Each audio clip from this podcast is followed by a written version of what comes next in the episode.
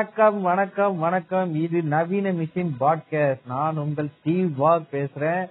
நம்ம கூட டாமி செல்வி இணைஞ்சிருக்காரு. கிட்டத்தட்ட சில யுகங்கள் கேச்சு நாங்க ஆரம்பிச்சிருக்கோம்.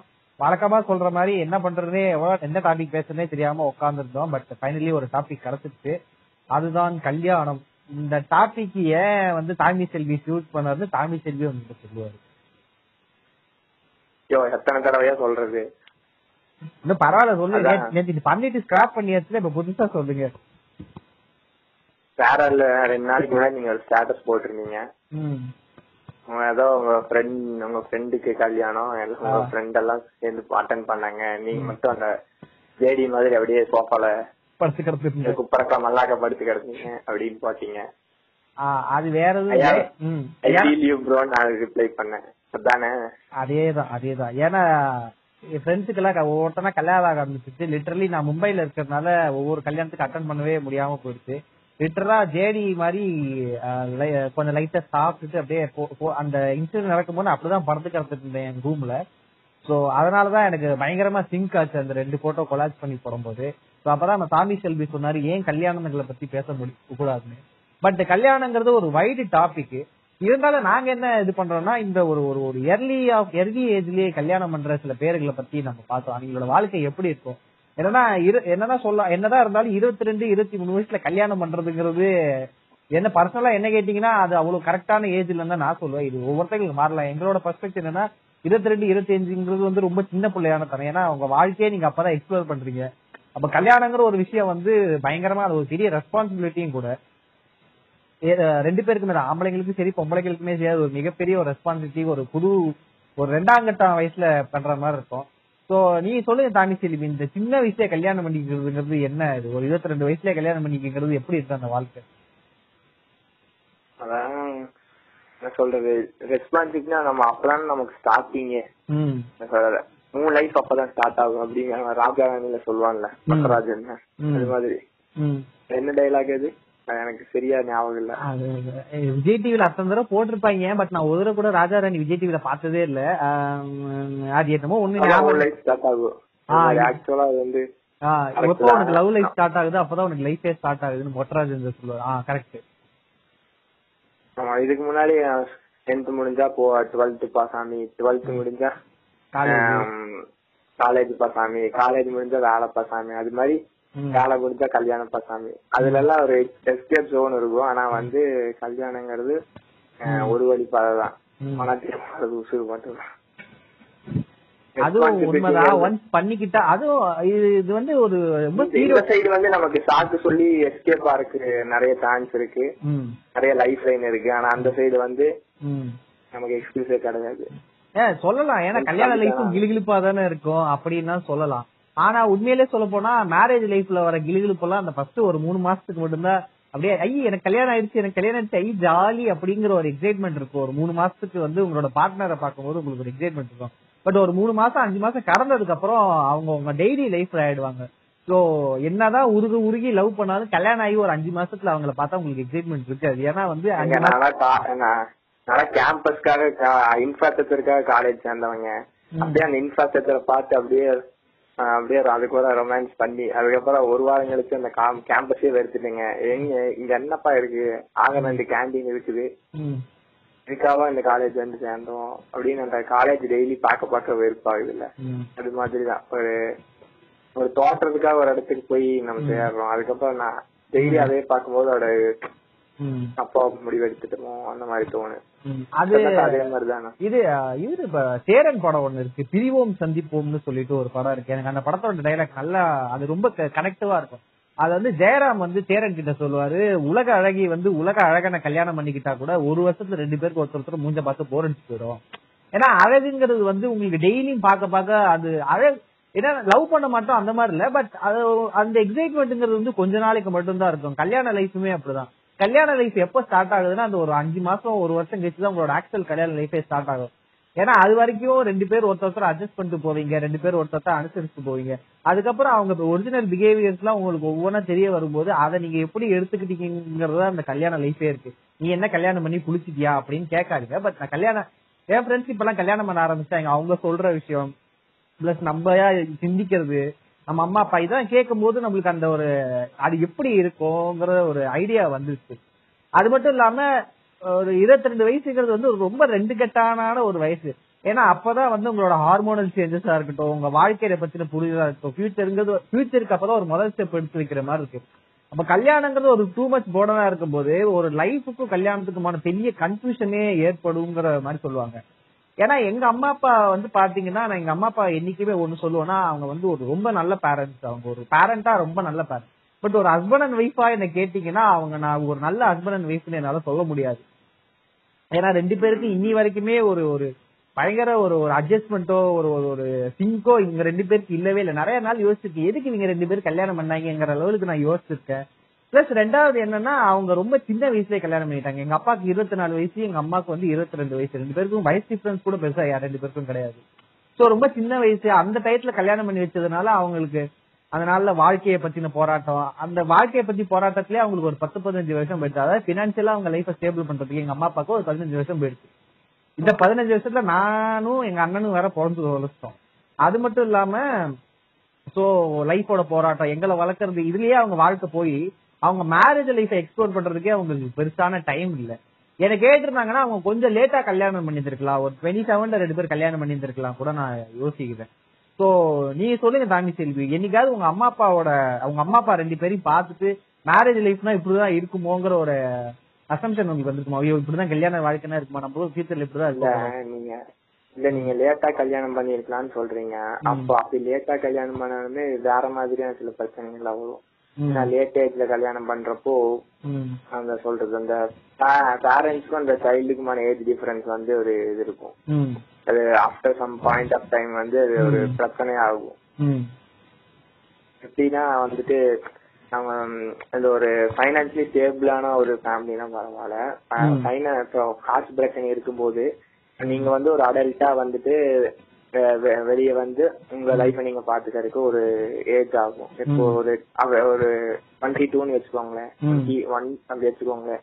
வெளியே வரும்போது உங்களுக்கு ஒரு காலேஜ் முடிச்சிருப்பீங்க எஜுகேஷன் முடிஞ்சு ஒரு ஜாபுக்கு போறீங்க. ஆனா அது வரைக்கும் உங்களை வந்து அவங்க தானே கரெக்ட் ஆகணும் இப்போ வந்து அவங்க ஹெல்த் அப்படின்னு ஒரு பிரச்சனை இருக்கு. ஆ, இல்ல கரெக்ட் தான். ஏன்னா என்னதான் ஜாபுக்கு போக ஆரம்பிச்சாலும் நம்ம நம்ம அப்பாவோட நம்ம சொந்த கால நிக்கிறோம் நம்மளால சொல்ல முடியாது. ஏன்னா வந்து எப்படி சொல்றதுன்னா அந்த நம்ம அப்பா காலத்துல இருந்த அந்த டயத்துல இருந்த சூழல் வேற நம்ம டயத்துல இருந்த சூழல் வேற. ஏன்னா அந்த டயத்துல வந்து பாத்தீங்கன்னா அவங்களுக்கு அன்னைக்கு இருந்த எக்கனாமிக்கல் ஸ்டேட்டஸ்க்கு நம்ம அப்பாலாம் அப்போ பத்தாயிரம் ரூபாய் பத்தாயிரம் ரூபாய் கூட இல்ல ஒரு மேக்ஸிமம் ரெண்டாயிரம் ரூபாய் மூவாயிரம் தான் அன்னைக்கு அவங்களுக்கு இருக்கிற சம்பளமா இருக்கும் அதே பெரிய சம்பளமா இருக்கும். அதை வச்சு அன்னைக்கு ஒரு ஒரு குடும்பத்தை ரன் பண்ணிடலாம். பட் இன்னைக்கு எவ்வளவு இன்னைக்கு இன்னைக்கு ஒரு காலேஜ் விட்டு பையன் ஒரு லட்சம் சம்பாதிக்கிறான்னு வச்சுக்கோங்க. ஒரு லட்சம் கிடைக்காது அவ்வளவு சீக்கிரத்துல. பட் சொல்றேன் ஒரு லட்சம் சம்பாதிக்கிற பையனாலேயே இன்னைக்கு அவங்க ஃபேமிலிய ரன் பண்ண முடியாதுங்கிற ஒரு கண்டிஷன்ல இது வாழ்ந்துட்டு இருக்கோம். ஏன்னா எல்லாரும் சொல்லுவாங்கன்னா அவங்க நம்ம அப்பாக்களை ஒரு சொல்லி நம்ம கேள்விப்பட்டிருக்கோம். அதாவது என்ன சொல்லுவாங்கன்னா நான் வந்து இருபத்தி ரெண்டு வயசுலயே சொந்த காலில் நின்னுட்டேன். அப்படி நான் என்ன என் குடும்பத்தையே பாத்துக்கிட்டேன்னு சொல்லும்போது. ஆனா அன்னைக்கு இருந்த சூழ்நிலை வேற இன்னைக்கு இருக்கிற சூழ்நிலை வேற. அத அத நம்ம சொன்னோம்னு வச்சுங்களேன் அதெல்லாம் இல்லையா? அன்னைக்கு இருக்கிற காசுக்கு இன்னைக்கு இருக்கிற எக்கனாமிக்கல் காசு தான் வேறிவாங்க பட் நம்மளுக்கு தெரியும் இன்னைக்கு வந்து ஒரு பத்தாயிரம் ரூபாய் இருபத்தி இருபத்தஞ்சாயிரம் ரூபாய் வச்சுட்டு ஒரு அதாவது ஃபேமிலி நம்ம கன்சியூம் பண்ற ஒரு பொருளோட விலை ஏறுமே தவிர நம்ம ஒரு இடத்துல போய் வேலை பார்த்தா அந்த சம்பளம் மட்டும் ஏறாது. கரெக்ட் வரவு வந்து கம்மியா இருக்கும் செலவு அதிகமா இருக்கும். ஆமா. இல்ல இருபத்தஞ்சாயிரம் ரூபாய் வச்சுங்க நீங்க இஎம்ஐ அந்த மாதிரி ஒரு ஃபேமிலியில இஎம்ஐ லோனுன்னு இருக்கவே இருக்காது. நீங்க அதை கூட எக்ஸ்க்ளூட் பண்ணி வச்சுக்கோங்க. ஒரு இருபத்தஞ்சாயிரம் ரூபாய்னு வச்சுக்கோங்களேன் உங்க அம்மா அப்பாக்கு மெடிசின் செலவு இருக்கு. அதுக்கே ஒரு மாசம் பத்தாயிரம் ரூபாய் செலவாகுதுன்னு வச்சுக்கோங்க. பாக்கி பதினஞ்சாயிரம் ரூபாய்ல சேவிங்ஸ் நீங்க ஒண்ணு பண்ணி ஆகணும். ஃபியூச்சர்ல ஒரு சேவிங்ஸ் பண்ணி ஆகணும். இவ்வளவு விஷயங்கள் இருக்கு. சோ இருபத்தஞ்சாயிரம் ரூபாய் வச்சு நீங்க ஒரு பையனால மெயின்டைன் பண்ண முடியாது. அதனாலதான் ஒரு பையனுக்கு கிட்ட- ஒரு பையன் இன்னைக்கு தேதிக்கு ஒரு பையன் கிட்டத்தட்ட ஒரு இருபத்தெட்டு வயசுல தான் அவனோட சொந்த காலில் வந்து அவங்க அப்பாவோட பொசிஷனுக்கு அந்த பையன் வர ஒரு பையனோ பொண்ணோ அவங்களோட பேரண்டல் ஒரு ஒரு அப்பாவோட ஒரு இடத்துக்கு வரதுக்கு கிட்டத்தட்ட உங்களுக்கு இருபத்தெட்டு வயசாயிடுது சோ அதுவே நம்மளுக்கு ஒரு ரொம்ப வருஷம் தேவைப்படுது. நம்மளுக்கு ஒரு அஞ்சாறு வருஷம் தேவைப்படுது. ரெண்டாவது பேரண்ட்ஸும் வந்து நம்மளுக்கு அந்த டைமே கொடுக்க மாட்டேங்கிறாங்க. ஏன்னா அவங்க வந்து ஒரு லெவல் ஆஃப் ஒரு இடத்துல செட்டில் ஆகிறதுக்கு அவங்களுக்கு கிட்டத்தட்ட முப்பத்தஞ்சு வயசு ஆயிடுச்சு. பத்து வருஷம் அந்த டைம் எடுத்துக்கிறாங்க நம்ம நம்மள மட்டும் ரெண்டே வருஷத்துல ஆக சொல்றாங்க. கிட்டத்தட்ட இது இதுதான் தமிழ் படத்துல வந்த அந்த பாட்டு மாதிரி சூறாவளி கிளம்பியதே பாட்டு மாதிரி தான் இருக்கு. எங்களுக்கு ஒரு ஒரே பாட்டுல முன்னுக்கு வந்துடணும் நம்ம அந்த பியர் பிரஷர் தான் கிட்டத்தட்ட கல்யாணத்துக்குமே நான் சொல்லுவேன். ஏன்னா கல்யாணமே வந்து என்ன பண்ணுவாங்கன்னா இந்த நம்மளே வந்து நம்ம குடும்பத்தை பாத்துக்கவும் முடியாம நம்மளையும் பாத்துக்க முடியாம ஒரு இக்கட்டான சூழ்நிலை இருக்கும்போது கல்யாணத்தை வேற பண்ணி வச்சிருவாங்க. அதுவும் வேலைக்கு போற பொண்ணு இப்ப வேலைக்கு போற பொண்ணா இருந்தாலும் அந்த பொண்ணு கல்யாணம் ஆனதுக்கு அப்புறம் வேலைக்கு போக கூடாதுன்னு வைங்க. அவனுக்கு தான் அந்த வழி தெரியும். வேலைக்கு போற பொண்ணா இருந்தா பினான்சியலா நம்மளுக்கு பயங்கர சப்போர்ட்டா இருக்கும். அதை அவங்க இன்னும் நிறைய வீட்டுல அதை புரிஞ்சு கூட மாட்டேங்கிறாங்க. அது இந்த ஒரு ஈகோ ப்ராப்ளம் ஆமா. எப்படி பொண்ணு சம்பாரிச்சு பையன் உட்காந்து சாப்பிடறதா? ம். அந்த மாதிரி. அந்த ஒரு அந்த டாமினேஷன். இல்ல இல்லைங்க அதுல வேற அதெல்லாம் வந்து ரொம்ப தூரத்துல இருக்கு இந்த மாதிரி வந்து சம்பாதிக்கிற பொண்ணு சம்பாதிக்கிற பொண்ணு வந்து ஒரு வீட்டுல இருக்கிற பையன் கல்யாணம். இப்போ வந்துட்டு இந்த பாட்காஸ்ட் ஸ்டார்ட் பண்ணல இது வந்து நான் சொன்னது என்னன்னா. இந்த வாட்ஸ்அப் அந்த நீங்க போட்ட ஸ்டேட்டஸ் பார்த்தேன் அது அது ஒரு காரணம் தான் அதே நாள்ல வந்து நான் ரெண்டு விஷயத்த பார்த்தேன்.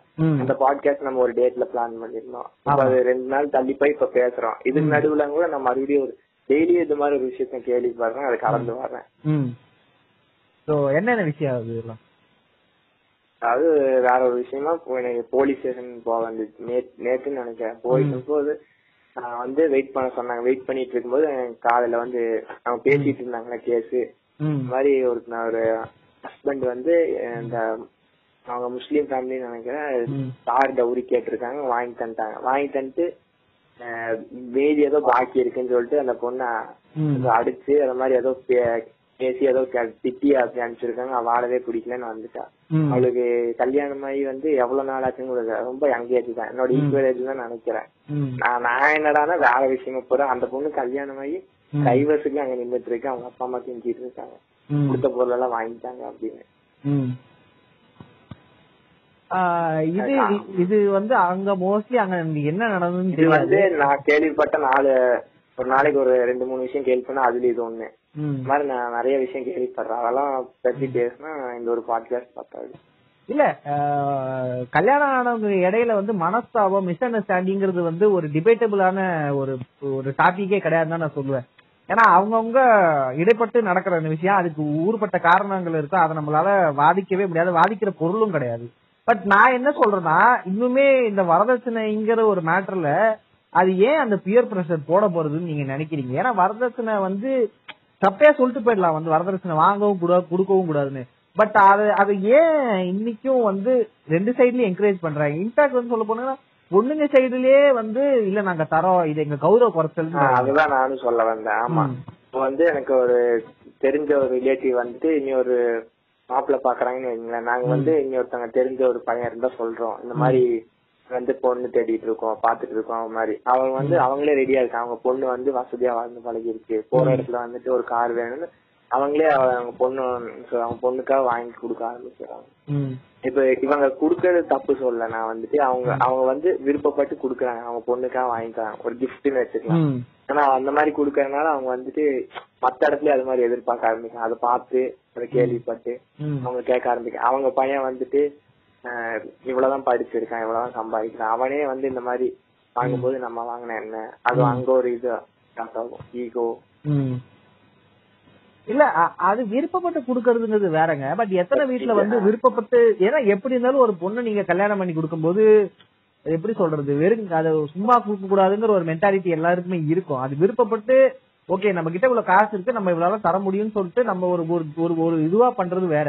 பட் அது எப்படி சொல்ற அது ஒரு ஏதோ ஒரு மீட் அது ஏதோ ஒரு ஒரு வியாபார சந்தை மாதிரி ஆக்கி இதுக்கு இவ்வளவு இந்த அதுவும் வந்து எனக்கு எங்க எனக்கு சுருன்னு ஏறும்னா ஒரு பையனோட குவாலிபிகேஷன் பேசிஸ்ல கணக்கு போடுவாங்க ஓ பையன் இவ்வளவு படிச்சிருக்கான். பையன் வந்து யூஎஸ்ல இருக்கான். பையன் வந்து எம்எஸ் படிச்சு யூஎஸ்ல வேலை பார்த்துட்டு இருக்கான். அப்ப அவனுக்கு இவ்வளோ இங்க வேலை பாக்குற மாப்பிள்ளைங்களுக்கு இவ்வளவுன்னு ஒரு ஒரு ரேட்டு ஒரு நிலத்து ரேட்டு தன சென்ட்டுக்கு இவ்வளவு ரேட்டுங்கிற மாதிரி அந்த ஒரு ரேட்டு பிக்ஸ் பண்ணி வச்சிருக்காங்க இதுக்கு இவ்வளவு தரலாம் இதுக்கு இவ்வளவு தரலாம் அப்படின்னு சொல்லிட்டு பையன் பையன் வந்து யூஎஸ்ல வேலை பாக்குறான் அப்புறம் கண்டிப்பா எவ்வளவு வேணாலும் தரலாம். பையனுக்கு டிமாண்ட் இருக்கு. இதெல்லாம் கேட்க கேட்க இந்த ஒரு அரேஞ்ச் மேரேஜ் மேலேயே ஒரு அவர்ஷன் பெரிய ஒரு அவர்ஷன் கிரியேட் ஆகுது. ரெண்டு பேரும் சேர்ந்து வாடுற இது சொல்றதுக்கு எங்களுக்கு கொஞ்சம் கிளீசேவா இருந்தாலும் இதுதான் இன்னைக்கு இருக்கிற நிதர்சனமான உண்மை. கேட்கும் போது ஒரு பெரிய அவர்ஷன் கிரியேட் ஆகுது. ரெண்டு பேர் சேர்ந்து வாழ போறாங்க. இது ஏன் இவ்வளவு காம்ப்ளிகேட் பண்ணி இதை ஏன் இவ்வளவு வந்து இது ஒரு- நிறைய விஷயம் பாப்பாங்க வந்துட்டு மேட்ச் ஃபைனல் பண்றவங்க நிறைய விஷயம் பாப்பாங்க ஏன் எங்க சொல்லுவாங்களா.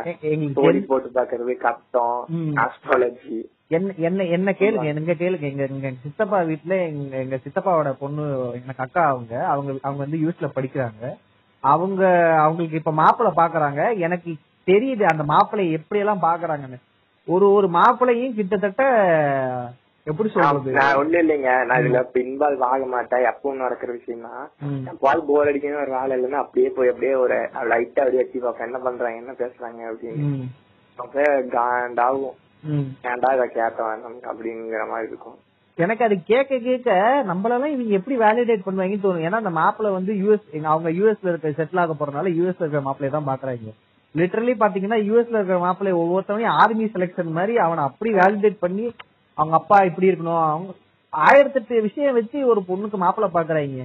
எனக்கு என்ன தோணுதுன்னா அப்ப நம்மளால மதிக்க கூட மாட்டாங்க போல இருக்க. ஒரு யூஎஸ்ல வேலை பாக்குற மாப்பிள்ளை நான் பெரிய இன்பீரியர் சுப்பீரியர்னு சொல்ல வரல அவங்களுக்கே இவ்வளவு டஃப்னா நம்மளால ஒரு மனுஷனா கூட மதிக்க மாட்டாங்க போல இருக்கு. இந்த மேட்ரிமோனி சைட்டுக்குள்ள எல்லாம் போனா போல இருக்கு. நம்மளால மேட்ரிமோனி சைட்டுக்காரங்களே மதிக்க மாட்டாங்க போல இருக்குங்கிற மாதிரி தான் எனக்கு தோணுச்சு அப்ப பார்க்கும்போது. சோ ஏன் இந்த கல்யாணம் வந்து இவ்வளவு சந்தை மயமாக்கப்பட்டது ஒரு வியாபார மயமாக்கப்பட்டதுங்கிற மாதிரி. இது எங்க ஸ்டார்ட் ஆச்சு? கல்யாணம் வியாபார மயமாக்கப்பட்டது எங்கே? நீங்க சொல்லுங்க உங்களுக்கு உங்களுக்கு தெரிஞ்ச வரைக்கும். அத பத்தி தெரியல. நான் வந்து இன்னொரு விஷயம் சொல்ல வந்தேன். ம். இவ்வளவு விஷயம் பண்ணி என்ன சொல்றது இவ்வளவு என்ன சொல்றது இவ்வளவு பிசினஸ் டீல் எல்லாம் பேசி கல்யாணம் பண்ணி வச்சதுக்கு அப்புறம் அந்த பொண்ணு போயிட்டாங்க. என்ன சொல்றது எல்லா பொண்ணு வந்துட்டு என்ன சொல்றது சந்தோஷமால இருக்கிறது கிடையாது. அங்க போயிட்டு வந்துட்டு அது உங்களுக்கு தெரியும். நான் இன்னொரு இன்னொரு விஷயம் கேள்விப்பட்டேன். அதையும் சொல்லிடுறேன். நான் விஷயமா கேள்விப்பட்டு கேள்விப்பட்டு சொல்றதா இருக்கு இந்த. பாட்டு. இதெல்லாம். கருத்துக்கு உட்பட்டதே கம்பெனிக்கு இருக்கும் பொறுப்பு கிடையாது. ஒரு ஒரு பொண்ணு வந்துட்டு கல்யாணம் பண்ண புதுசா வந்து வீட்டு வேலை செய்யணுமாமா அது எப்படின்னு கேளுங்க. ரெண்டு ரெண்டு மணிக்கு காலையில எந்திரிக்கணும். அவங்க வந்து ரெண்டு- மணிக்கு காலையில ரெண்டு மணிக்கு நைட்டுங்க. அதிகாலை ரெண்டு மணிக்கு அதிகாலை ரெண்டு மணி. ரைட் அப்ப இந்த அந்த பொண்ணு எத்தனை மணிக்கு? கிடையாது. அதிகாலை. அதிகாலை ரெண்டு ஆ, மணி. சரி ஓகே ரெண்டு மணி தான் மோசங்க. ரெண்டு மணிக்கு எந்திரிக்கணுமா? ரெண்டு மணிக்கு எந்திரிச்சு? ஃபார்மிங் அந்த அந்த மாட்டு கொட்டாய் வச்சிருக்காங்க போல. சரி. ரெண்டு மணிக்கு எந்திரிக்கணுமாமா சாணி எல்லாம் அள்ளி போடணும். கடைசியில சொல்றேன் ஒரு கன்க்ளூஷன் சொல்றேன் கேங்க சாணி எல்லாம் அள்ளி போடணுமா போட்டுட்டு வந்துட்டு கிளீன் எல்லாம் பண்ணிட்டு மாடி குளிப்பாட்டினதுக்கு அப்புறம் பால் கறந்துட்டு அந்த பால் வந்துட்டு வாங்கி காலையில நம்ம வீட்டுல சப்ளை பண்ணுவாங்க. அவங்க கிட்ட கொடுக்கணும் கேன்ல ஃபில் பண்ணி. அதுக்கப்புறம் வந்துட்டு என்ன சொல்றது அதான் வீடு தேவை வாசல் தெளிச்சு கோலம் போட்டு அதுக்கப்புறம் டிஃபன் எல்லாம் சமைச்சு அப்ப எல்லாத்தையும் எல்லாத்தையும் ரெடி பண்ணி வேலைக்கு ஸ்கூலுக்கு எல்லாத்தையும் அனுப்பிட்டு அதுக்கப்புறம் அதான் ருட்டீனு அந்த பொண்ணு வந்து படிச்சிருக்கு நல்லா படிச்சிருக்கு சரி நல்லா கல்யாணம் ஆகும்போது நல்ல சம்பளத்தோட வேலையில இருந்துச்சு சரி நல்லா சம்பாதிச்சு. பொண்ணு அவங்க கூட்டு வந்து மிஷினா டார்ச்சர் பண்ணி வாழ்ந்தாங்க. வச்சிருக்கீங்க இந்திரன் ரோபோவா இல்ல எனக்கு என்ன கேள்வினா புருஷ புண்டா வேலை செய்யறது ஓகே அது குடும்பத்துக்குள்ள நடக்கிற பஞ்சாயத்து. அவன் புருஷ புண்டாம அவன் என்ன பண்றான் அவன்? ஏன் அவன் இதெல்லாம் செய்ய மாட்டானா? இல்ல பாதி பாதி கூட அவன் செய்ய மாட்டானா? ஓகே. இல்ல ஓகே. அட்லீஸ்ட் ஒரு டிஃபன் அந்த துணி துவைக்கிறது அது வரைக்கும் கூட ஒரு எக்ஸப்ஷன் வச்சுக்கோங்க. இந்த மாட்டு கொட்டாயெல்லாம் இங்க வந்துச்சு. இல்லங்க இல்லங்க? இன்னைக்கு இருக்கிற தேதிக்கு துணி துவைக்கிறது வீடு பெருக்கிறது இத கூட ஒரு குறிப்பிட்ட ஆளுங்க ஒரு குறிப்பிட்ட ஆளுகிட்ட மட்டும் குடுக்கறதுங்கிறதே எனக்கு கொஞ்சம் இதான். செய்ய ரெண்டு பேரும் பகிர்ந்து செய்யறதுல எனக்கு என்ன பிரச்சனைங்கிறது இன்னி வரைக்குமே அந்த ஸ்டேஜுக்கு வர்றதுங்கிறதே ஓகே ஒரு வீட்ல ஹஸ்பண்ட் அண்ட் ஒய்ஃப் இருக்காங்கன்னா ரெண்டு பேரும் சேர்ந்து அந்த வீட்ல இருக்கிறத சேர்ந்து பங்கு பிரிச்சு பண்றதுலயே என்ன பஞ்சாயத்து வந்து இன்னி வரைக்குமே அது நடந்துட்டு தான் இருக்கு. அதுலயே கொஞ்சம் முற்போக்க யோசிச்சு இந்த முன்னாமவங்க எல்லாம் வாழணுமா அப்படின்னு சொல்லிட்டு வந்து ஓடி வந்துட்டானா. இனி அதுக்கு இன்னொரு பேர் வச்சிருக்கானுங்க. என்ன வாழா வெட்டி இல்லங்க இது முற்போக்கு சிந்தனை. அந்த அளவுக்கு எல்லாம் கூட யோசிக்க வேணாம். எவ்வளவு ஒரு மென்டல் டார்ச்சர் இருக்கும் உங்களுக்கு. டெய்லி எந்திரிச்சு ஒரு ரொட்டி இதையே வேலை செஞ்சுட்டு இருந்தா உங்களுக்கு எப்படிங்க இருக்கும் உங்களுக்கு மண்டை? அது ரெண்டு மணிக்கு எந்திரிக்கிறதெல்லாம். என்ன கேளுங்க ஒரு சாதா வேலை கொடுத்தாங்க வந்துட்டு என்னடா இது? வாழ்க்கை எப்படியுமே இப்படியே போயிருமா ஆமா இது வாழ்க்கை இப்படியே போயிடுமா சார்? நம்மள என்னங்க நம்மள யாருங்க? கோமாளிங்க சத்தியமா. அவங்க எல்லாம் மீன் போடுவாங்களா? எவ்வளவு மீன் போட்டிருக்கேன். ஆ. இல்ல இவ்வளவு பேசிட்டு நம்மளும் நம்ம வீட்ல வந்து அம்மா டீ போட்டு கொடுன்னு தான் சொல்றமே தவிர்த்து நம்ம ஒரு நாள் கூட கிச்சன் போய் நம்மளே டீ போட்டுக்கிட்டது கிடையாது. அது வேற விஷயம் இல்ல. பட் பட் ஓரளவுக்கு ந- நம்மளும் கொஞ்சம் நான் கொஞ்சம் ரொம்ப மாறிட்டேன். முற்போக்கு மயிராண்டி எல்லாம் சொல்ல விரும்புறேன். கொஞ்சம் கொஞ்சம் மாறிட்டு இருக்கோம். பட் ஏன் நம்மள சின்ன வயசுல இருந்து எங்க அம்மா இன்னி வரைக்குமே நானே நான் நிறைய நாள் இந்த லாக்டவுன்ல நான் சமைக்கிறேன் அப்படிலாம் சொல்லியிருக்கேன். ஒரு நாள் கூட எனக்கு கிச்சன் பக்கெட் விட்டதே கிடையாது. அவங்களுக்கு அந்த அந்த ஒரு ஒரு ஒரு எப்படி சொல்றது? ஒரு ஒரு ஒரு ஒரு ப்ரெஷர் மாதிரி நான் உள்ள வந்துட்டேன்னா எதையாவது கலைச்சி வச்சிருவேன். நான் உள்ள வந்து சரி என்ன செய்யவே விடக்கூடாதுங்கிற ஒரு ஒரு ஒரு என்ன அவங்களுக்குள்ளேயே வந்துடுச்சு. நம்மளே மாறினாலும் அவங்க மாறாத அளவுக்கு ஒரு ஒரு மைண்ட் செட்டை கிரியேட் பண்ணி வச்சிட்டாங்க. நான் லாக்டவுன்ல ஒரு டீ போட்டனா கூட எங்க அம்மா அந்த கத்து கத்துவாங்க நீ எதுக்கு டீ போட்ட? உன்னை யாரு டீ போட சொல்லுது கேட்டா நான் போட்டு தர மாட்டேன் நான். சோ அவங்க அவங்களாலேயே அந்த விட்டு அதை விட்டு வெளில வர முடியலங்கிறது தான் பிரச்சனை. ரெண்டாவது நாங்க என்ன சொன்னோம்னா இப்ப புது வீடு கட்டிட்டு இருக்கோம். புது வீடு கட்டினதுக்கு அப்புறம் நான் என்ன சொன்னேன் நீ இதெல்லாம் பண்ண வேணாம் அப்படின்னு சொன்னே நான் பண்ணாம இருந்தா எனக்கு போர் அடிச்சு போயிடுன்றாங்க சோ இதை தவிர்த்து வேற எதுவுமே அவங்க லைஃப்ல பெரிய இல்ல. இந்த வீடை பாத்துக்கிற அளவுக்கு ஒரு பெரிய எதுவுமே இல்லைங்கிற அளவுக்கு அவங்க மாறிட்டாங்க. இன்னொரு விஷயம் நான் கவனிச்சிருக்கேன். என்னன்னா இப்போ ஒரு சரிம்மா இது இதைய பண்ணிருக்க வீடு அதை பாத்துக்கலாம் ஆர்டர் பண்ணி சாப்பிட்டுக்கலாம். பிரச்சனை இல்ல. ம். அவெல்லாம் பாக்கலாம் படம் பாக்கலாம்னு சொல்லிட்டு படம் போட்டுனா அவங்க அது படம் எல்லாம் பார்க்க மாட்டாங்க. நம்ம வந்து ஒரு என்ன சொல்றது ஒரு கதைக்காக ஒரு படத்தை பார்த்தபடி கதையை ஃபாலோ பண்ணி அவங்க படம் பார்த்துருப்போம் அவங்க வந்து சிந்தனை வேற எங்கேயோ இருக்கும். ஐயோ இந்த சிங்க கழுவி வச்சனா? கேஸ் ஆஃப் ஆயிருக்கா? எங்க அம்மா எங்க இந்த பொண்ணு இல்ல. இது இந்த ப- கடைசி ஒரு பத்து வருஷமா அவங்க சினிமா யாரு விஜய் சேதுபதி யாரு? அது சிவகார்த்திகேயன் யாரு? சூர்யா தான் தெரியும் இவன் பேர் என்ன? இவன் யாரு? அடிக்கடி டிவில வரானே. அந்த மாதிரி கேட்பாங்க. ஆ. அவுட் ஆஃப் டாபிக் தான் போகும். இல்ல எங்க அம்மா படம் எல்லாம் படம் பாக்குற ஒரு புது எக்ஸ்பீரியன்ஸ் ஆமா. எங்க அம்மா படம் எல்லாம் பாப்பாங்க பட் என்ன ஆகும்னா அவங்கள ஒரு படம் பாக்குறதுக்கு உட்கார வைக்கிறதுங்கிறது பெரிய கஷ்டம். படம் இந்த சிங்கிள் ஏதோ வச்சிருக்கேன். அதை கிளீன் பண்ணிட்டு வரேன் இதை கிளீன் பண்ணிட்டு வரேன்னு அவங்களால அந்த ஒரு இடத்துல பீஸ்ஃபுல்லா உட்காரவே முடியாது அவங்களால. கரெக்ட் சோ நீங்க இதுக்கு முன்னாடி ஒருத்தர் இந்த அந்த ஒரு பொண்ணு வந்து ரெண்டு மணிக்கு எந்திரிக்குது இவ்வளவு வேலை பாக்குதுன்னு சொன்னீங்களே. பார்க்கும்போது அந்த ஒரு எனக்கு தெரிஞ்சு இந்த லாக்டவுன் ஆரம்பிச்ச டயத்துல ஒருத்தன் இப்படிதான் இந்த "ஏய், ரொம்ப பெருமை ரொம்ப பெருமையா இருக்குன்னு ஒருத்தன் கட்டிட்டு இருப்பான்ல ஒரு ஹெட்போன்ஸ் ஒரு தினுசா வச்சிருப்பானே ஒருத்தன். இந்த பொண்ணுங்களுக்கு வந்து நகை போட்டா உடம்புல உஷ்ணம் குறையும் ஒருத்தன் பேசி ஒரு திருப்பூரியா பேசி. பொண்ணு பட்டிக்காட்டு பொண்ணுலாம் கிடையாது. அது நல்லா படிச்சு என்ன சொல்றது நல்லா மார்க் ஸ்கோர் பண்ணி நல்லா சம்பாதிக்கிற பொண்ணு. கட்டி கொடுத்து இந்த மாதிரி சொன்னான் அவங்க அம்மா வந்து எங்க வீட்டுல புலம்பி இருக்காங்க அது என் காதுல வந்து விழுந்துச்சு. இல்ல இல்ல அதுதான் நீங்க சொல்லும் போது எனக்கு அவன் தான் ஞாபகம் வந்தான் அவன் என்ன பண்ணா ஒரு நாள் திடீர்னு வந்துட்டு அவனுக்கு வந்து நாங்க பொண்ணு தேடிட்டு இருக்கோம். பொண்ணு வந்து இந்த மாதிரி என்னென்ன பண்ணணும்னா காலையில நீங்க சொன்னீங்களே இப்போ காலையில எழுந்து சாணி அள்ளணும் மாடை இது பண்ணணும் மாட்டை கறக்கணும். இப்படி எல்லாம் லிஸ்ட் போடுறாங்க அவன். பொண்ணு பாக்குறதுக்கு முன்னாடியே நாங்க பொண்ணு பார்க்க போறோம். எனக்கு இந்த வேலை வயல் வேலி நாத்து நட்டுறதெல்லாம் வேலை பார்க்கணும்ன்றான். உண்டாம அவன் இவன் என்ன இவன் கேக்குறதே தப்புன்னு வச்சுக்கோ. தாய்வலிக்கு இவனுக்கு என்ன இவன் என்ன ஊம்புறான் அவன் வீட்டுல? வீட்டுல தண்டசோறு தின்னு டிக்டாக் பண்ணிட்டு இருக்க. தாய்வலிக்கு இவ்வளவு செய்ய பாக்குற பொண்ணு வேணுமா? நீ என்ன பண்ணுவ? அந்த பொண்ணு வேலையெல்லாம் பார்த்துட்டு வர ராத்திரி ஆனா ரூமுக்கு கூட்டு வந்து சாப்பிட்டு போடுவ. இவ்வளவுதானே நீ பண்ணுவ? இது தவிர்த்து உனக்கு வேற எதுவும் பண்ண மாட்டல உங்க வீட்டுல இருந்து வேலை செய்யறதுக்கு உனக்கே காசு தரணும். உனக்கே டபுள் கொடுக்கணும். டேய் நீ தாண்டா மாசம் மாசம் அப்படி நீ வேலைக்கு வச்சிருந்தா கூட நீ தாண்டா மாசம் மாசம் பத்தாயிரம் ரூபாய் சம்பளம் தரணும். லூசு பாடா இவ்வளவு படிச்ச அந்த பொண்ணு தனியா போய் வேலை பார்த்தாங்க கூட அது அது ஒரு ஸ்டார்ட் அப் ஆரம்பிச்சு அது லைஃப் அது பாத்துக்கும் இல்லங்க இவனுங்களை கம்பேர் பண்ணும்போது நம்ம பூமர் ஜெனரேஷன் எவ்வளவு பரவாயில்லைங்க. அவங்க அவங்க ஜெனரேஷன்லயாவது அவங்க ஜெனரேஷன்லயே பொண்டாட்டிங்களை அடக்கிதான் வச்சிருந்தாங்க. அது வேற விஷயம். பட் அவங்க ஜெனரேஷன்லயாவது வீடு அந்த ஆம்பளைங்க போய் கொஞ்சம் வீட்டு வேலை இதெல்லாம் கொஞ்சம் பாதி பாதியா எடுத்து செய்வாங்க. அந்த அளவுக்காவது அவங்களுக்கு கொஞ்சம் அறிவு இருந்தது. இந்த கூலியானுங்களுக்கு இந்த சூத்துல அப்படியே சொகண்ட கூலியானுங்களுக்கு அது கூட அறிவு கிடையாது. பட் கிச்சன் வேலை ஒரு வேலை கூட ஒரு சரி மன்னிச்சு போட்டுன்னு சரி நானும் அப்படிதான் வைங்களேன். நான்? அப்படிங்களா இல்ல நான் அப்படிதான் வைங்களேன். விட்டுறலாம் அந்த என்னங்க சொல்றது? இருந்தாலும் வந்த பொண்ண சாணியில விடுறதெல்லாம் ரொம்ப மோசங்க. என்ன சொன்னாலும் அதை மன்னிக்கவே முடியாதுங்க. அப்புறம் ரெண்டாவது எனக்கு என்னன்னா இந்த கல்யாணம் ஆன புதுசுலயே குழந்தை வருதுன்றோம்ல நிறைய என் ஃப்ரெண்ட்ஸ்லயே ரெண்டு பொண்ணுங்களுக்கு குழந்தை பெத்துக்கிட்டாங்க லிட்டரலா எனக்கு இருபத்தி ரெண்டு வயசு ஆகுது. நான் இப்ப காலேஜ் போயிட்டு இருக்கேன் என் ஃப்ரெண்ட்ஸ் கேங்ல ரெண்டு பேர் குழந்தைங்க இருக்கு. நான் போன தடவை லாக்டவுன்ல ஒரு பொண்ணை போய் மீட் பண்ண அந்த பொண்ணு அது கையில குழந்தை இருந்தது. எனக்கு லிட்டரலா அது குழந்தைங்கிற ஒரு ஃபீலே வர மாட்டேங்குது எனக்கு ஏன்னா அது குழந்தைன்னு யோசிச்சேன்னா எனக்கு வயசு ஜாஸ்திக்கிற மாதிரி இருக்கும். அந்த குழந்தைய கையில வச்சிருக்கேன். என் ஃப்ரெண்டோட குழந்தைய கையில வச்சிருக்கேங்கிறதே எனக்கு அது ஒரு கட்டவே மாட்டேங்குது. ஒரு பொண்ணு கல்யாணம் பண்ணிட்டு காலேஜுக்கு காலேஜ் மேரேஜ்னு சொல்லிட்டு வந்தாலே எனக்கு என்னோட நமக்கு இவ்வளவு வயசு வயசாயிடுச்சோ அப்ப அந்த குழந்தை எப்படி கேட்கும் போது என் மனநிலை கொஞ்சம் யோசிச்சு பாருங்க. எனக்கு எப்படி இருந்திருக்குன்னா. ஐயோ நம்ம கூட கூட அத்தனை வருஷம் படிச்ச பொண்ணுங்க. அது அத வந்து ஸ்கூல் யூனிஃபார்ம் போட்டு நம்ம பாத்துருக்கோம் திடீர்னு அது ஒரு ஒரு தாயா பார்க்கும்போது ஐயோ என்னடா இது? ஒரு ஒரு என்ன சொல்றதுன்னே எனக்கு தெரியல. இன்னும் சொல்ல போனா அந்த பொண்ணுக்கே ஒரு மாதிரி எப்படி சொல்றது? ஒரு நார்மலான இதுலயே இல்ல அது.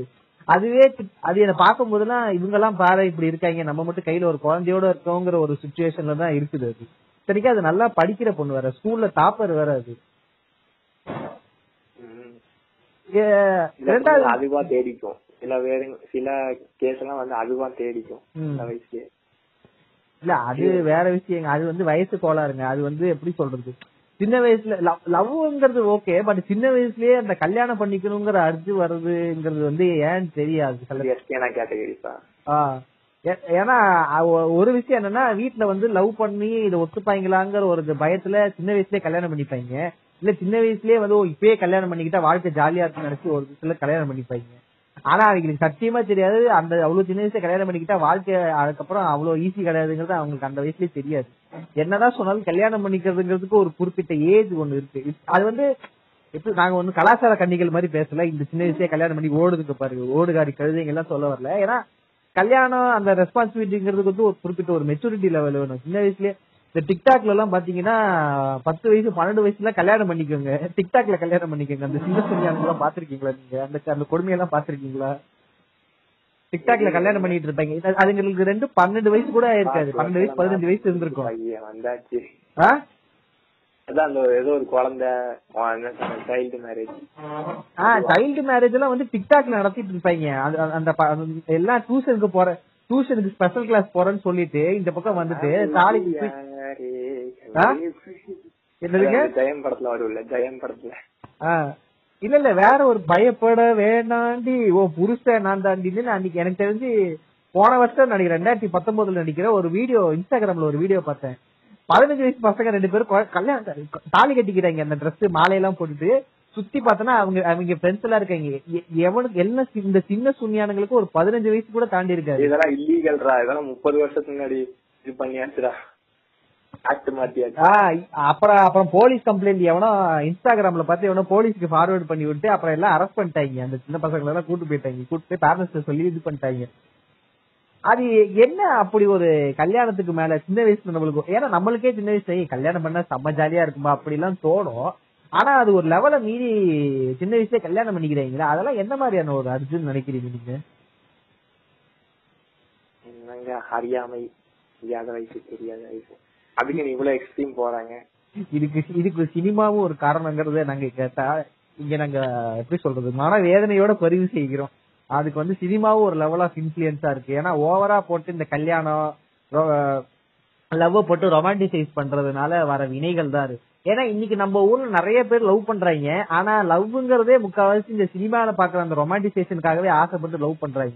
அதுதான் உண்மை. அந்த லவ் உண்மையிலே புரிஞ்சு லவ் பண்றதுங்கிறது உண்மையிலே லவ்னா என்னங்கறத புரிஞ்சுக்கிட்டு பண்றதும் இங்க ரொம்ப கம்மி தான் லிட்ரலி நம்ம ஊர்ல இந்த பிரேக்கப் கல்ச்சரை வந்து பயங்கரமா மில்க் பண்ணதோட பத்தி நான் யாரும் சொல்லணும்னு அவசியம் இல்லை. பிரேக்கப் பண்ணா பையன் எப்படி இருப்பான் சரக்கு அடிப்பான் அந்த பிரேக்கப் பண்ற பாட்டு இதெல்லாம் ஒரு பாயிண்ட்ல ரொம்ப ரொமான்டிசைஸ் பண்ணாங்க நானும் அதுல அஃபெக்ட் ஆன ஒரு தாயலி தான். நானும் ஒன்னும் ஒன்னும் உத்தம தாயலி எல்லாம் கிடையாது. நானும் ஒரு அதே கிரிஞ்சு கூதியான் தான். இந்த மாதிரி லவ் பண்ண பிரேக்கப் ஆனதுக்கு அப்புறம் இந்த அடி பிரேக்கப் வளர்த்தோணும் முடி வளர்த்தோணும் ஆஹ் முடி வளர்த்துட்டு சுத்தினேன். எனக்கு இப்ப தாடி எல்லாம் வளரல. இப்பயுமே பெருசா வளரல. அப்ப சுத்தமா. வளரல. முடி வச்சு வளர்த்தோம். முடிய வளர்த்துட்டு அப்படியே பயங்கரமா ஒரு மாதிரி அப்படியே வலி வேதனை. அப்படியே உடம்பெல்லாம் குத்தி குத்தி குத்தி குத்தி உடம்பெல்லாம் ரத்தம் ரத்தம் ரத்தம். அதுவும் அப்பெல்லாம் சிம்பு வந்து ஒருத்தவனுக்கு ஒருத்தி தான் சார். இந்த மாதிரி கேனக்குறித்தனமா எல்லாம் பேசிட்டு இருப்பேன். அதாவது வந்து ஓரளவு தான் பண்ணணும். அந்த ஓரளவு ஃபெயிலியர் ஆயிடுச்சுன்னா வாழ்க்கையே போச்சு. இந்த மாதிரி கேனத்து சில கேனத்தனமான உதாரணங்களை எல்லாம் சினிமால இருந்து எடுத்துக்கிட்ட தருணம் உண்டு. பட் லேட்டரான் வந்து கொஞ்சம் அதுல இருந்து மாறி வெளில வந்துட்டோம். இன்னுமே சில சுன்னியானுங்க வராம இருக்கானுங்க. சோ கல்யாணத்துக்கு திரும்பி நம்ம வருவோம். சோ கல்யாணங்கள்ல வந்து ரெண்டாவது வந்து நம்ம இன்னும் பேச வேண்டிய ஒரு டாபிக் வந்து செக்ஷுவல் லைஃப் உண்மையிலே இந்த ஒரு சின்ன வயசுல கல்யாணம் பண்றவங்களுக்கு இந்த இருபத்தி ரெண்டு இருபத்தி மூணு வயசுல கல்யாணம் பண்ற நிறைய பேர் வந்து பாத்தீங்கன்னா பெருசா அவங்களுக்கு வந்து எக்ஸ்போசர் இருக்காது. அந்த ஒரு பையனுக்கும் சரி பொண்ணுக்குமே சரி ஒரு பெரிய லெவல் ஆஃப் எக்ஸ்போசர் இருக்காது. ஒரு ஒரு ஃபேமிலி ஒரு ஒரு சேஃப் கம்ஃபர்ட் ஜோன்லயே வாழ்ந்திருப்பாங்க. சின்ன வயசுல கல்யாணம் பண்ற முக்காவாசி பேருக்கு அந்த ஒரு கம்ஃபர்ட் ஜோன்ல இருந்து அவங்க வீட்லயே வந்து ஓகே பையனுக்கு இருபத்தி ரெண்டு வயசு ஆயிடுச்சு கல்யாணம் பண்ணுங்கிற ஒரு லெவல்ல பண்ணிருப்பாங்க அவங்களோட செக்ஸுவல் லைஃப் உண்மையிலே எப்படி இருக்கும்? அது அந்த ஒரு செக்ஷுவல் அவேர்னஸ் அவங்களுக்கு அந்த அளவுக்கு இருக்குங்கிறது கூட நம்மளால சொல்ல முடியாது. பட் அது எப்படி இருக்கும்னு நீங்க நினைக்கிறீங்க? அதெல்லாம் அந்த டயத்துல அதெல்லாம் எப்படி ஹேண்டில் பண்ணுவாங்க? ரொம்ப எம்பாரசிங்கா இருக்கும். இங்க ஓப்பனா சொல்ல சொன்னீங்கன்னா ஆமா. எம்பாரசிங்கா இருக்குங்கிறத தாண்டி அரேஞ்ச் மேரேஜ்ல வந்து உண்மையிலேயே எப்படி செக்ஷுவலா அவங்களுக்கு வந்து அந்த ஃபர்ஸ்ட் நைட்ல இன்டிமேட் ஆகுறாங்கிறதே இன்னி வரைக்கும் எனக்கு புரியாத ஒரு ஆச்சரியமா இருக்கும். ஏன்னா பெருசா ரெண்டு பேருக்கு பழக்கம் இல்ல. பெரிய லெவல்ல பெருசோ அந்த பேசியோ எதுவோ கிடையாது. எடுத்தோடனே அந்த இன்டிமேட் ஆகுறதுங்கிறது என்ன விஷயம்? அது நம்ம ஊர்ல இன்னி வரைக்குமே ஃபர்ஸ்ட் நைட்ல நிறைய மேரட்டல் ரேப்பே நடக்குது நம்மள கேள்விப்படுறோம். மேரட்டல் ரேப்ஸ் எல்லாம் எந்த அளவுக்கு போயிட்டு இருக்கு அதை பத்தின பெரிய டாக்ஸே இன்னைக்கு கிடையாது. நான் ஆரம்பத்துல இருந்து ஒரு விஷயத்த நான் ரொம்ப ஸ்ட்ரெஸ் பண்ணுவேன். அந்த மேரட்டல் ரேப்ஸ் நான் ஸ்ட்ரெஸ் பண்ணுவேன். ஏன்னா மேரிட்டல் ரேப்ஸ்ல வந்து நிறைய பொண்ணுகளுக்கே நிறைய நடக்குது. ஏன்னா பொண்ணு நிறைய இன்னைக்கு வரைக்குமே இல்ல இல்ல. இது வந்து இது வந்து ஒரு கேஸ வந்துட்டு அந்த பொண்ணு போய் குடுத்துச்சுன்னா. ஏன்பா ஏமா வந்து அது அது புருஷமா புருஷன்லாம் ஒண்ணும் என்னமா பண்ண போறோம் அப்படி எப்படிமா கம்ப்ளைண்ட் தர முடியும். இல்லப்பா நாங்க ஆளா பேசுறோம் அப்படின்னு வாங்கி. ஆமா. அதனால எதுக்குமா அப்படிமா இந்த- போலீஸே வந்துட்டு. நீ வந்து அவனுக்கு புடிச்ச ரிமாண்ட்ல போடுற இந்த போலீஸ்காரன் சொன்னதை நான் கேட்டேன். அவனுக்கு புடிச்ச ரிமாண்ட் ரிமாண்ட்ல போடுங்க சார் அப்படின்னு அந்த பொண்ணு சொல்லிச்சு பதினஞ்சு நாள் ரிமாண்ட்ல வைங்க சார் அப்படின்னு அந்த பொண்ணு கேக்குது. அதெல்லாம் வேண்டாமா எதுக்குமா ரிமாண்ட்லாம் சொல்லிட்டு இருக்க அதுக்கு நீ டைவர்ஸ் வாங்கிட்டு போயிடலாமே அவ லீகல் அட்வைஸ் தான். இல்ல அதுவும் நம்ம ஊரு நிறைய பேருக்கு இன்னும் ஃபோர் பிளே பண்றதே தெரியாது ஃபோர் பிளே பண்ணி வெஜைனா வெட்டானதுக்கு அப்புறம் தான் இன்சர்ட் பண்ணுங்கிறதே இவனுங்களுக்கு தெரியாது நிறைய பேருக்கு. எடுத்தோடே இவனுங்க காஞ்ச மாடு கம்பள பாஞ்ச மாதிரி ஆரம்பிச்சிருவானுங்க. அந்த பொண்ணை வந்து ஒரு ஒரு செக்ஸ கூட இவனுங்க நல்லா பண்றானுங்களா இல்லையாங்கிறதே நம்மளுக்கு இன்னும் கேள்விக்குறியா இருக்கு. இவனுங்க இன்னும் செக்ஸே ப்ராப்பரா பண்றானுங்களா? அது ஒரு செக்ஸுங்கிறத ஒரு பேஷனேட்டா பண்றானுங்களா? இல்ல அவனுங்க ஒரு எடுத்தோன்னு எடுத்து சொருகினுங்கிற கடப்பாறை எடுத்து சொருகிற மாதிரி சொருகிறானுங்களாங்கிறதும் நம்மளுக்கு இன்னும் தெரியாது. ஏன்னா இன்னைக்குமே வந்து லைக் கொஞ்சம் டீப்பாவே போனோம்னு வச்சுக்கலேன். இருபத்தி ரெண்டு இருபத்தி மூணு வயசுல ஒரு ஒரு பொண்ணு வந்து கல்யாணம் ஆகுதுன்னு வச்சுக்கோங்களேன் அந்த பொண்ணுக்கு வந்து எடுத்தோடனே அந்த வெஜைனா கான்ட்ராக்ஷனுங்கிறதே பெருசா இருக்காது. ஒரு ஒரு ஒரு ஒரு ஃபர்ஸ்ட் டைம் இன்டி ஃபர்ஸ்ட் டைம் செக்ஸ்ல போற பொண்ணுங்களுக்கு வெஜைனா கான்ட்ராக்ஷனே பெருசா இருக்காது. செக்ஸ பத்தின ஒரு அவேர்னஸோ இல்ல அந்த அந்த மூமெண்ட்டை எப்படி எடுத்துக்கணுங்கிறது கூட அவங்களுக்கு இன்னும் மென்டலா ப்ரிப்பேர் ஆயிருப்பாங்கன்னு தெரியாது. திடீர்னு போய் பண்ண ஆரம்பிக்கும் போது அதுவே அவங்களுக்கு ஒரு பெரிய ட்ரமடைசேஷன் ஆயிடும்.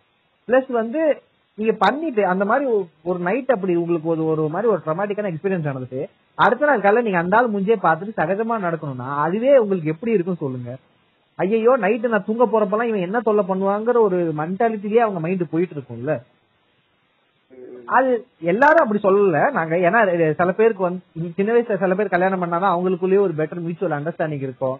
பட் ஆனா இது நாங்க சொல்ற கேசஸ் வந்து இன்னும் இந்த அளவுக்கு இன்னும் நடந்துகிட்டும் இருக்கு. நம்ம ஊர்லயும் கிராமத்து சைட்லயும் கொஞ்சம் நடக்குது. ஏன்னா எனக்கு தெரிஞ்சு நான் பதினெட்டு வயசு பத்தொன்பது வயசுல எல்லாம் கல்யாணம் பண்ற பொண்ணுங்களை எல்லாம் பாத்திருக்கேன் என் ஃப்ரெண்ட்ஸ் வந்து முஸ்லீம் பசங்க இருக்காங்க. அவங்க தங்க அவங்களுக்கு என் வயசு தான் இருக்கா அவங்க தங்கச்சிக்கு என்னோட அஞ்சு வயசு நாலு வயசு சின்ன பசங்க சின்ன பொண்ணுங்க. அந்த பையனுக்கு வந்து கிட்டத்தட்ட எங்களை விட வயசு ஜாஸ்தியா இருக்கும். அந்த பொண்ணுக்கு இவனுக்கு கல்யாணம் பண்ணி வைக்கிறாங்க. எங்களுக்கு தெரிஞ்ச ஒரு ஃபேமிலி ஃப்ரெண்ட் இருக்காரு. அவரு ரீசெண்டா சொல்லி நான் கேள்விப்பட்டேன். நீங்களா? பிரேமம் ஜார்ஜ் நீங்களா. ஏங்க அதுவே எனக்கு கொஞ்சம் ஒரு மாதிரி தாங்க இருக்கு. அவன் அவ்வளவு பெருசா இருப்பாங்க அந்த பொண்ணு சின்ன பொண்ணா இருக்கும்போது. ஆமா. அவன் அந்த பொண்ணு பெருசானதுக்கு அப்புறம் அதே மாதிரிதான் இருப்பான். என்ன. லைட்டா மீச மட்டும் வச்சிருப்பான். லைட்டா மீச மட்டும் வச்சுட்டு இருப்பாப்ல இல்ல சீரியஸா சொல்ல போறீங்க நம்மளுக்கு ஒரு முப்பது முப்பது வயசு ஆகும்போது அந்த நம்மளுக்கு நம்ம சின்ன பிள்ளையா பார்த்த ஒரு பொண்ணை நம்ம ஃபியூச்சர்ல கல்யாணம் பண்ணிக்கணும்னு தோணுமா என்ன? எனக்கு சீரியஸா எனக்கு புரியலங்க. அதான் தெரியல. இது நாள் வரைக்கும் யோசிச்சுட்டு இருக்கேன். எல்லாத்தையும் கேட்டுருங்க அதெல்லாம் என்னடா? அதுல எல்லாம் என்னடா இருக்கு? அப்படிம்பாங்க. இல்லங்க நம்ம சின்ன பிள்ளையா அதை பார்த்திருப்போம். சின்ன பிள்ளையா நம்ம கிட்ட விளையாண்டுட்டு இருக்கோம். திடீர்னு அத ஒரு பொண்டாட்டியா ஒரு லவ்வரா பாக்குறதுக்கே நம்மளுக்கு வராதுங்க. இருக்கு. ஆக்சுவலா இருக்கு. அந்த மாதிரிதான் இருக்காங்க.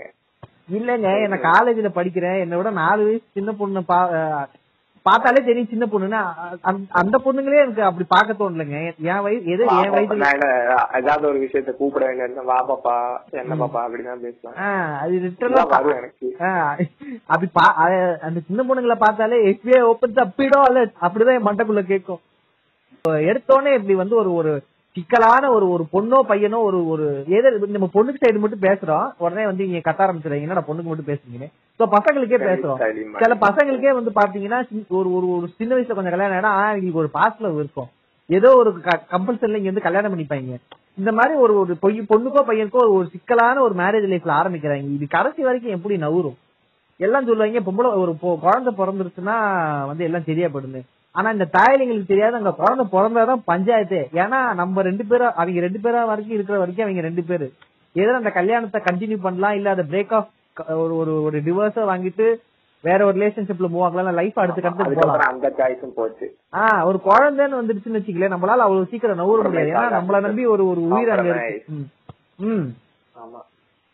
ஏன்னா எங்க அம்மா சொல்லியே நிறைய தான் நான் கேள்விப்பட்டிருக்கேன். நானும் எங்க அண்ணனும் இல்லைன்னா நான் எப்பயோ எங்க வீட்டை பார்த்து போயிருப்பேன்டா அப்படின்னு சொல்லியிருப்பாங்க. நான் வீட்டை பார்த்து போகிற டயத்துல உங்க அண்ணா வந்துட்டாப்ல அப்படின்னு எங்க எங்க அம்மா அடிக்கடி நான் சொல்லி கேள்விப்பட்டிருக்கேன். சோ குழந்தைங்கிறது ஒரு பெரிய ரெஸ்பான்சிபிலிட்டி ஆயிடும். அப்புறம் நீங்க நினைச்சாலும் போக முடியாது. ஏன்னா போக முடியாதுங்கிறது ஏன்னா அந்த குழந்தை வந்துருச்சு. சோ அந்த குழந்தைய வளர்க்கணுங்கிற ஒரு ப்ரெஷர் இருக்கு. சோ அதனால நம்ம அந்த ஃபேமிலிங்கிற ஒரு இதுல இருந்தே ஆகணும். இதை விட்டு போக முடியாதுங்கிற ஒரு ஒரு சூழ்நிலை அமைஞ்சிரும். அப்பயும் நிறைய பேர் போயிருக்காங்க பட் எல்லா அவங்க அந்த எக்ஸப்ஷனல்ஸ் வச்சு நம்ம எல்லாரையும் அப்படி ஜெனரலைஸ் பண்ண முடியாது அண்ட் ஃபாதர் நிறைய விஷயம் மிஸ் பண்ணுவாங்க. ரொம்ப மென்டலா பாதிக்கப்படும் வளரும் போது கண்டிப்பா. அது ஏன்னா இப்போ ஒரு குழந்தை வளரும் போது அது ஒரு ஹெல்த்தியான இல்ல அம்மா முக்கியம் சொன்னா அப்பா கோவப்படுவாரு. அப்பா முக்கியம் போய் அம்மா கிட்ட அம்மா எனக்கு ரெண்டு பேருமே முக்கியம் தான் அப்பா அப்பா சைடுல இருந்து வந்துட்டு பைனான்சியலா மட்டும் சொல்ல நிறைய விஷயம் வந்து சப்போர்ட் தேவை மாரல் சப்போர்ட் கத்து கொடுக்கற ஒவ்வொரு விஷயம் கத்துக்கிறதாகட்டும். நிறைய ப்ராப்ளம் ஃபேஸ் பண்றது அந்த மாதிரி. இல்லங்க அப்பாங்கிறது ஒரு பினான்சியல் சப்போர்ட் மட்டும் நான் சொல்ல மாட்டேன். எனக்கு ரீசெண்டா ஒரு அஞ்சு வருஷம் நான் எங்க அப்பாவும் ரொம்ப க்ளோஸா என- எனக்கு இந்த இருபத்தி ரெண்டு வயசுல ஒரு ஒரு ஒரு பதட்டம் ஒரு ஃபியூச்சரை நினைச்சு பயம் ஏற்படும் போது எங்க அப்பா கூட இருந்து எங்க அப்பா வீடியோ கால் பண்ணுவாரு எங்க அப்பா பேசுவாரு. அவர் ஒரு இருக்கிறதே பினான்சியலா மட்டும் இல்லைங்க. அப்பாங்கிற ஒருத்தர் இருக்கிறதே நம்மளுக்கு ஒரு பெரிய சப்போர்ட் ஒரு மாரல் சப்போர்ட்டா இருக்கும். ரெண்டு பேரும் முக்கியம் தான் அப்பாவும் சரி நிறைய விஷயத்துல அம்மா அம்மா அப்பா ரெண்டு பேர் இல்லாதவங்கள போய் கேட்டு பாத்தீங்கன்னா சொல்லுவாங்க. அவங்க வந்து என்னென்ன விஷயம் மிஸ் பண்றாங்க நமக்கு அது வந்து எவ்வளவு பிளஸ்ன்னு புரியும். இல்ல ரெண்டா ரெண்டாவது என்னன்னா ஒரு ஒரு ஆம்பளைங்களுக்கு ஒரு ஆம்பளை பசங்களுக்கு ஒரு வயசு தாழ அம்மாவோட சப்போர்ட்டை விட அப்பாவோட சப்போர்ட் தான் ரொம்ப நெசசிட்டியா இருக்கும். ஏன்னா அம்மாங்களுக்கு வந்து அந்த ஒரு பசங்களுக்கு என்ன மாதிரி தாட் ப்ராசஸ்ல யோசிக்கிறாங்கன்னு புரியாது. ஒரு ஒரு குறிப்பிட்ட ஏஜ் வரைக்கும் பசங்களை அப்படி பாக்கலாம் இது ஒரு ஒரு அடலசன்ஸ் ஒரு இருபத்தி ரெண்டு வயசுல பாத்தீங்கன்னா பசங்கக்கான ஒரு நீட் என்ன அவங்களோட தாட் ப்ராசஸ் என்ன அவங்களுக்கு ஃபேஸ் பண்ற பிரச்சனை என்ன ஒரு அம்மாக்களால பெருசா புரிஞ்சிக்க முடியாது. பட் அப்பாக்களால புரிஞ்சிக்க முடியும் ஏன்னா அவங்க நம்மளும் அவங்க வயசை கலந்து இருந்திருப்பாங்க நம்ம இருக்கிற அதே வயசு அவங்களும் அந்த பிரச்சனையை ஃபேஸ் பண்ணிருப்பாங்க எனக்கு இந்த வயசுல வந்து எனக்கு இருபத்தி இப்போ ரீசெண்டா எனக்கு டிப்ரெஷன் எல்லாம் ரொம்ப வரும்போது எங்க அப்பா தான் எனக்கு நிறைய ஹெல்ப் பண்ணாரு. அதுல இருந்து வெளில வரதுக்கு ஏன்னா எங்க அப்பாவும் சொன்னாரு நானும் உன் வயசுல ஃபேஸ் பண்ணிருக்கேன்டா இது என்ன- எனக்கும் இதே நடந்திருக்குன்னு சொல்லிட்டு. எங்க அப்பா தான் எனக்கு எங்க அம்மாக்கு வந்து அது எங்க அம்மா சப்போர்ட் பண்ணலன்னு நான் சொல்ல மாட்டேன். அவங்களுக்கு என்னன்னு புரியல. இது ஏன் இப்படி நான் இந்த வயசுல இப்படி இருக்கேன்? எனக்கு என்ன பிரச்சனை? எனக்கு ஃபியூச்சர் நினைச்சு இருக்கிற பயம். எனக்கு இருக்கிற ப்ரெஷர் என் பாடிக்கான நீடு எனக்கு இருக்கிற செக்ஷுவல் அர்ஜி வந்து எங்க அம்மாவுக்கு பெருசா அது புரியல. ஆனா எங்க அப்பாவுக்கு அது புரியும். சோ இந்த மாதிரி ஒரு ஒரு குறிப்பிட்ட ஏஜ்ல நம்மளுக்கு வந்து நம்ம அம்மா அம்மாவும் தேவைங்கிறத தவிர்த்து பட் நம்மள ஒரு மென்டலா நம்மள சப்போர்ட் பண்றதுக்கு நம்ம அப்பா வேணும். ஏன்னா அவங்களுக்கு தான் நம்மளை பத்தி நிறைய புரியும். ஏன்னா அவங்க அந்த வயசை கடந்து வந்தனால சிமிலர்லி கோஸ் நம்ம பசங்களுக்கும் நாளைக்கு நம்ம பையன் பிறந்தாலும் அவன் பதினாறு வயசுல என்ன பண்ணுவான்? பதிமூணு வயசுல பிட்டு பார்க்க ஆரம்பிக்கிறான். எப்ப அவனுக்கு வந்து அந்த செக்ஷுவல் நீடு வருது? இதெல்லாம் நம்மளுக்கு தெரியும். சோ நம்ம அந்த கடந்து வந்ததுனால அவனை நம்ம புரிஞ்சுக்கிட்டு அவன் போக்குல விட வைக்க முடியும். இன்னும் சொல்ல போனா நம்ம நம்ம அப்பாக்கில விட நம்ம இன்னுமே கொஞ்சம் கொஞ்சம் எவாலா இருக்கும். ஏன்னா சொல்ல முடியாது. அவங்கள கேட்டா அவன் நம்மளுக்கு பசங்க பிறந்தாதான் நம்ம எப்படி பூமர் மாதிரி ரியாக்ட் பண்றோமா இல்லையா? நம்மளுக்கு நம்ம அவங்கள கேட்டாதான் தெரியும். பட் ஓரளவுக்கு நம்மளும் கஷ்டப்பட்டிருப்போம். அந்த வயசுல வந்து நம்மளுக்கு வந்து விட்டு பாக்குறதே பெரிய கஷ்டமா இருந்திருக்கும். வீட்டுல என்ன சொல்லுவாங்களோ இருக்கும் அந்த வயசுல இத பத்தில பேசவும் முடியாது. ஏன்னா ஏன் ஏன் என் உடம்பெல்லாம் எனக்கு ஒரு பதினஞ்சு வயசுல உடம்பெல்லாம் எனக்கு ஒரு மாதிரி டிஃப்ரெண்டா ரியாக்ட் பண்ணுது. எனக்கு செக்ஷுவலா நிறைய தாட்ஸ் எல்லாம் வருது. எனக்கு இப்பெல்லாம் விட்டு பார்க்கணும்னு தோணுது. இதெல்லாம் ஏன் நடக்குது நம்ம வீட்ல போய் சொல்லவும் முடியாது. சொன்னா அடி பின்னி எடுப்பாங்க நம்மளுக்கும் தெரியும். சோ ஆனா நம்ம பையனுக்கு அந்த பிரச்சனை இல்லைல்ல. நம்ம ப- நம்ம இது மாதிரி பிரச்சனை இல்ல அவனுக்கு இதெல்லாம் வரப்போகுது. அவனை எப்படி தம்பி விட்டு பாருப்பா? ஆனா அடிக்கடி பார்க்காத அதுக்கு ஒரு வயசு இருக்கு. அளவா பாருன்னு சொல்ற அளவுக்காவது நம்மளுக்கு ஒரு ஒரு லெவல் ஆஃப் ஒரு அறிவு இருக்கு. நம்ம பசங்கன்னு வரும்போது. பிளஸ் ரெண்டாவது நம்ம அப்பாங்களுக்கும் நமக்குமே ஒரு பெரிய ஜெனரேஷன் கேப் ஒன்னு இருக்கு. நம்ம பேரண்ட்ஸ்க்கும் நமக்கும்.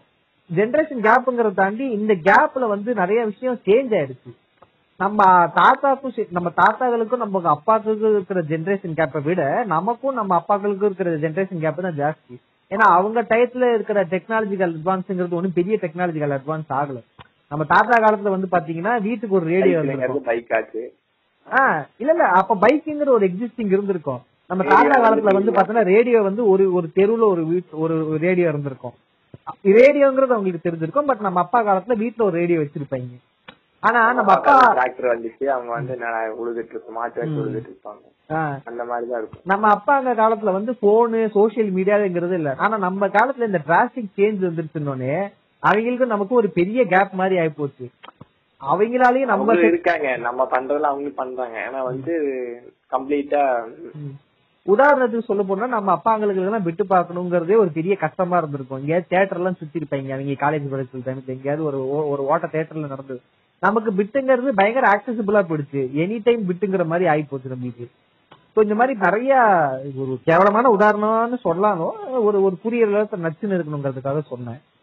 ஸோ அதனாலயே அதனாலதான் நான் சொல்றேன் இன்னைக்கு கல்யாணம் பண்றவங்களுக்குமே மேபி அந்த ஒரு நம்ம அப்பா அப்பாவுக்கு சின்ன வயசுல கல்யாணம் பண்ண மாதிரி இன்னைக்கு கல்யாணம் பண்றவங்க இருக்க மாட்டாங்க நான் நம்புறேன். பட் அது உண்மையா தாண்டி செல்வி? நீங்க சொல்லுங்க. இன்னைக்கு இப்ப சின்ன வயசுல ஒரு பையனுக்கு இருபத்தி மூணு வயசுல ஒரு பொண்ணுக்கு இருபத்தி ரெண்டு வயசுல கல்யாணம் ஆகுதுன்னு வச்சுக்கோங்க அவங்க நம்ம அம்மா அப்பா மாதிரி இருப்பாங்களே? இல்ல கொஞ்சம் மெச்சூர்டா ஒரு கல்யாண வாழ்க்கையை புரிஞ்சுக்கிட்டு இருப்பாங்களா? எனக்கு அது ஒரு பயங்கர கியூரியாசிட்டி அதுவும் ரீசெண்டா என் ஃப்ரெண்ட்ஸ் கல்யாணம் ஆகும்போது இவங்க கல்யாண வாழ்க்கையில எப்படி ஃபேஸ் பண்ணுவாங்க? ஏன்னா இவங்களும் நம்ம ஏஜ் குரூப்ல தானே இருக்காங்க. நான் வந்து ஆமா. நான் வந்து நம்ம அம்மாக்களையும் இப்ப இருக்க பொண்ணுங்களையும் கம்பேர் பண்ணேன் நம்ம அம்மா வந்து எனக்கு அழிப்புத்தன்மைன்னு சொல்ல மாட்டேன். அவங்களுக்கு வேற ஆப்ஷன் இல்ல. இந்த பயம் இன்செக்யூரிட்டி அதிகமா இருக்கும். இப்ப இருக்கவங்க வந்து கொஞ்சம் கொஞ்சம் படிச்சவங்களா இருக்காங்க. கொஞ்சம் என்ன சொல்றது? நீ இல்லன்னா என்னடா? என்னோட லைஃப் பாத்துக்க தெரியும்டா. இப்ப எனக்கு குழந்தை இருந்தா என்ன? என்ன அதனால என்ன? வந்து என்ன சொல்றது வாழா வச்சுன்னு சொன்னா சொல்லிட்டு போட்டோம். ஐ டோன்ட் கிவ் ஃபர்ஸ்ட்னு போயிட்டே இருப்பாங்க. அந்த எனக்கு தெரிஞ்சு அப்படிதான். படிச்சவங்களா இருக்கான்னு சொல்லி வில்லேஜ் சைடு ஆனாலும் ஓரளவுக்கு இன்னைக்கு பொண்ணுங்களுக்கு ஒரு லெவல் ஆஃப் செல்ஃப் கான்பிடன்ஸ் வந்துருச்சு. ஏன்னா அன்னைக்கு வந்து அதுவே. கொஞ்சம் கொஞ்சம் இதாகி சில்லி ரீசன்க்காகவும் இது பிரிஞ்சு போறவங்க இருக்காங்க. ரெண்டு விதமாவும் சொல்லுவானா? ஆ அது இல்ல அது எல்லா சைடுக்கும் நெகட்டிவ் இருக்கு பாசிட்டிவ் இருக்குங்க. நம்ம இந்த நெகட்டிவ் சைடு வச்சு இது மொத்தமா வந்து ஓ பொண்ணுங்க படிக்க அப்ப நம்மளும் ஒரு கலாச்சார கண்ணி மாதிரி பேச ஆரம்பிச்சிருவோம். இல்ல அது அப்படி சொல்ல முடியாது. அது அது என்னைக்கா இருந்தாலும் இருக்குங்க. அது பர்சனலா ரெண்டு பேருக்கு இருக்கிற அட்ஜஸ்ட்மெண்ட்டை பொறுத்து இருக்கு அது என்டையர்லி வேற செக்ஷன்ல வந்துரும். பட் என்னன்னா காரணம் பெருசா இருந்தாலும் சின்னதா இருந்தாலும் அது வந்து என்ன இந்த சகிச்சுக்கிட்டு வாழ்றதுங்கிற ஒரு விஷயம் இருந்துச்சு. இப்ப வந்து அது இல்ல. லைட்டா மாறிட்டு வருது. ரெண்டு பேருக்குமே அது இருக்கு. ஒண்ணு பசங்களுக்கும் சரி பொண்ணுங்களுக்குமே சரி அந்த என்ன கேட்டா ஒரு கல்யாண லைஃப்ல ரெண்டு பேருக்குமே அந்த ஒரு லெவல் ஆஃப் ஒரு அட்ஜஸ்ட்மெண்ட் அட்ஜஸ்ட்மெண்ட் இருக்கு. ஏன்னா நீங்க ஒரு ஒரு ஒரு ஒரு டா- ஒரு பிஜில போய் தங்கிருந்தீங்களாலே ஒரு உங்க ரூம்மேட்டுக்கு உங்களுக்குமே ஒரு சின்ன அட்ஜஸ்ட் ஒரு லெவல் ஆஃப் அட்ஜஸ்ட்மெண்ட் இருந்தா தான் அந்த உங்களாலேயும் உங்க ரூம்மேட்டாலேயும் அந்த ரூம்ல சர்வே ஆக முடியும். அப்ப ஒரு கல்யாண வாழ்க்கைங்கிற போது ரெண்டு பேரும் அந்த அட்ஜஸ்ட்மெண்ட்ல இருந்தாதான் அது ஓடும். அட்ஜஸ்ட்மெண்ட் இல்லைன்னா சத்தியமா ஓடாது. அது மட்டும் இல்லாம ரெண்டாவது என்னன்னா அந்த காலத்துல எங்க அம்மா எங்க அம்மா அப்பா ஒரு என்ன சொன்னாங்கன்னா அந்த காலத்துல வந்து மாப்பிள்ளைக்கு வந்து ஒரு பெரிய தகுதியே வந்து பொண்ணுக்கு சோறு போடுவாப்ல இவ்வளவுதான். அந்த பொண்ணு சம்பாதிக்கிறாரு சோ பொண்ணுக்கு சோறு போடுவாரு. சோ லிட்டரலி அந்த பொண்ணு வந்து லிட்டர் தங்குற இடம் சோறுக்காகவே அந்த அந்த ஹஸ்பண்டை டிபெண்ட் பண்ணி தான் இருக்கணும். ஆனா இன்னைக்கு அப்படி கிடையாது. ஏன்னா இன்னைக்கு வந்து எல்லாரும் மேக்சிமம் கிராமம் வரைக்குமே அஹ், பொண்ணுங்களா படிக்க ஆரம்பிச்சிட்டாங்க. பட் அதனால கிராமம் ஆனா எல்லாருமே நீங்க சொல்ற மாதிரி விட்டுட்டு போயிடுங்கிற அந்த நிறைய பேர் படிச்சவங்களாலே இன்னும் அந்த லெவலா போக முடியல. ஏன்னா அவங்களுக்கு இருக்கிற அந்த ஒரு ஃபேமிலி கமிட்மெண்ட் நான் விட்டுட்டு போயிட்டேன்னா எங்க வீட்டுல இருக்க தப்பா பேசுவாங்கங்கறத சொல்லிட்டு ஒரு இது இருக்கு. நீங்க சொன்னது இன்னும் இருக்கு பட் அது ஹண்ட்ரட் பர்சன்ட் நான் சொல்ல முடியாது. அந்த ஹண்ட்ரட் பர்சன்ட் சத்தியமா இல்ல. நான் ஒரு ஒரு தேர்ட்டி பர்சன்ட் ஃபார்ட்டி பர்சன்ட் இப்ப அப்படி இருக்குன்னு நான் சொல்லுவேன். ஆனா பாக்கி அறுபது பர்சன்ட் பொண்ணுங்க படிச்சிருந்தாலுமே இன்னைக்குமே நல்லா படிச்சிருக்கலாம் வெல் எஜுகேட்டடா இருக்கலாம். ஆனா இன்னைக்குமே அவங்களுக்கு அந்த ஃபேமிலி லைஃப் அந்த மேரேஜ் லைஃப் அவங்களுக்கு செட் ஆகலைன்னா விட்டுட்டு போற ஒரு கண்டிஷன்ல இல்ல. என்ன கேட்டா விட்டுட்டு போறது உ- உங்களுக்கு ஒரு மேரேஜ் லைஃப் செட் ஆகலன்னா அது விட்டுட்டு போறதுங்கிறது தான் கரெக்ட்னு நான் சொல்லுவேன்.